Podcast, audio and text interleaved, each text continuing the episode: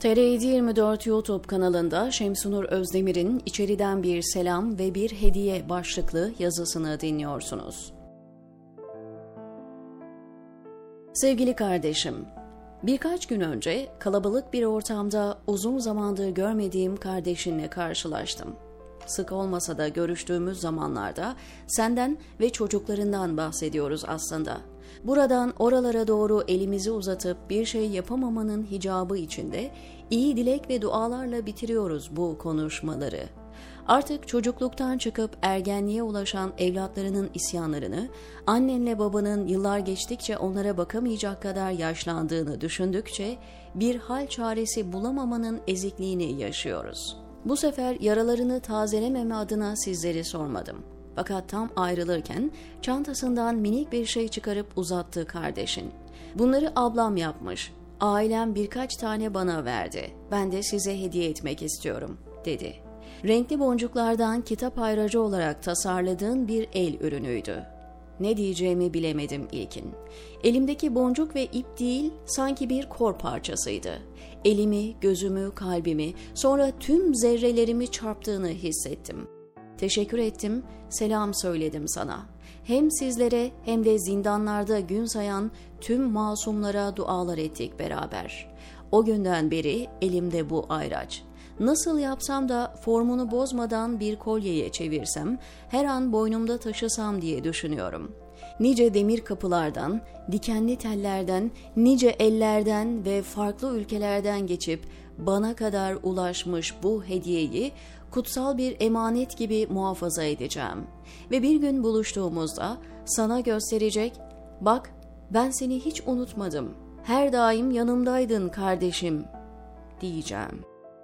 Cezaevi kantininden bu boncukları ve ipleri sipariş edişini, sonra yatağına çekilip bunları tek tek dizerek bir ürüne dönüştürme çabanı, işleyen parmaklarını, hassas kalbini, umutlarını, hayallerini düşünüyorum da kalbim daralıyor. Bu yerlere, bu ülkelere, bu evlere, bu yürüdüğüm parklara sığamıyorum. Kuş olup uçsam, o dikenli tellere konsam, unutmadık sizi. Bir an önce hürriyete kavuşmanız için duadayız desem. Kederlerine ortak olsam. Anne babalarından yoksun büyüyen evlatlarının başını okşasam. İnan ki unutmuyoruz cezaevlerinde çile dolduran masum hizmet kardeşlerimizi.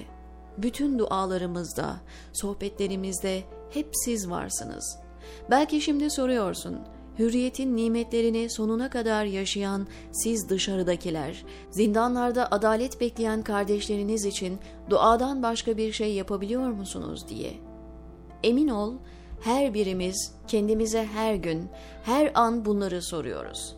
Bilhassa hasta ve yaşlı tutukluların, bebekli annelerin, annesi babası tutuklanmış çocukların hikayelerini gördükçe acıdan iki büklüm oluyoruz. Elimizin ermediği, sesimizin ulaşmadığı o mazlum, masum insanlar için daha, daha ne yapabiliriz?''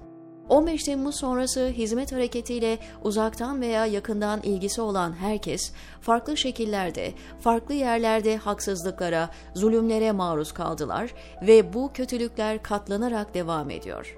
İçeride veya dışarıda olsun, gaybubette, mülteci kamplarında, iki göz odalarda kıt imkanlarla yaşama mücadelesi veriliyor hala.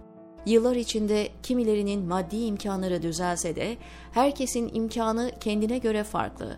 Sürecin başından beri kendimce öğrendiğim ve yapmaya çalıştığım bir şey var. Bugün ne yapmam gerekiyorsa onu yapmak ve yaşamak. Dün elemiyle, kederiyle geçti gitti. Değişmez artık. Yarın ne olacağımızsa belli değil. Sadece şimdiyi, bu anı yaşıyorum ve bundan sorumluyum. Aynı fikirde olmayanlar vardır elbette. Herkesin hayata tutunma motivasyonu ve yöntemleri değişebilir.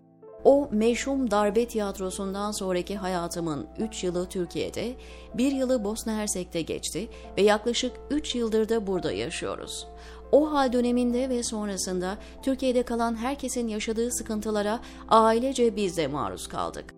Eşi tutuklanmış, kendisi her an can güvenliği tehdidi altında üç çocukla baş başa kalmış bir kadın ne kadar güçlü durabilirdi? Biraz ağlar, sızlanır, sonra mecburen çocuklar için ayağa kalkar, duaya sarılır, okumalara yoğunlaşır ve kendi kendimi şöyle teselli ederdim.'' Bir iftira ve kumpas bahanesiyle masum insanlara darbecilik iftirasını atanlar zaten bizi yok etmek istiyorlar. Ellerinden gelse dar ağaçları kuracaklar belki ama henüz bunu yapamadılar. Her türlü kötülüğü, zulmü kullanarak bize bu hayatı yaşanmaz kılıyorlar. Ben de bu bedbin, yorgun halimle onlara yardımcı oluyorum adeta. Gerek yok, zahmet etmeyin, ben kendimi öldürürüm diyorum neredeyse.'' Zaten istedikleri bu ve ben onlar adına kendime, aileme, çocuklarıma bunu yapıyorum. Bu depresif hal ruhuma çöktüğünde kolay olmasa da silkeleniyor, hasbünallah ve nimel vekil diyerek ayağa kalkıyordum. Hayır diyordum, hayır. İnadına yaşamaya devam edeceğim, edeceğiz. İçeride veya dışarıda, gaybuvette veya mülteci kampında olsun, insan gibi yaşamaya, Rabbimizin bize emanetlerini korumaya devam edeceğiz.'' Cezaevi ziyaretlerinde eşime kendini salma burada, berbere git, tıraş ol, spor yap, vaktini değerlendirmeye bak, sağlığına dikkat et, moralini yüksek tut, hasta olmamaya çalış. Dışarı çıktığında yapacak çok şeyim var, bu boşlukları kapatmamız lazım, diyordum. Onun bunları duymaya ihtiyacı yoktu aslında. Zaten biliyordu ama ben ona söylerken aslında kendimi motive ediyordum. Çocuklara da mümkün olduğunca normal şartlar sunmaya çalışıyordum. Nazi zulmünü anlatan Hayat Güzeldir filminde olduğu gibi zorlukları oyuna çevirmeye gayret ediyor, küçük de olsa hediyelerle, ikramlarla onları mutlu etmeyi istiyordum.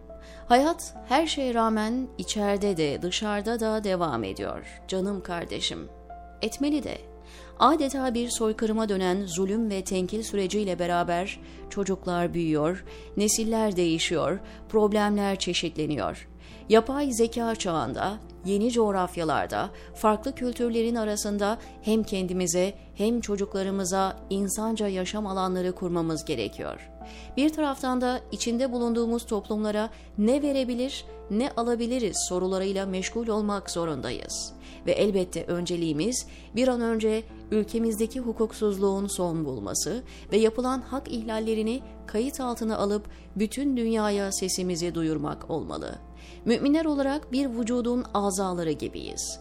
Kanayan yaraları sarmadan, topyekün şifa bulmadan fertler olarak rahat ve huzuru duymamız mümkün değil.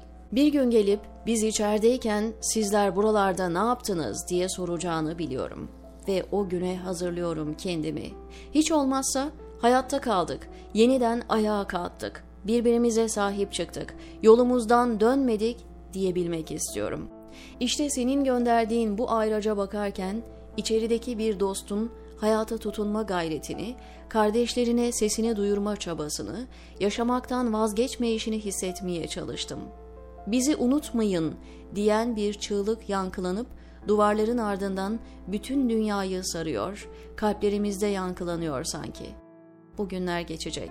Sizler, bizler yine sevdiklerimize kavuşacağız.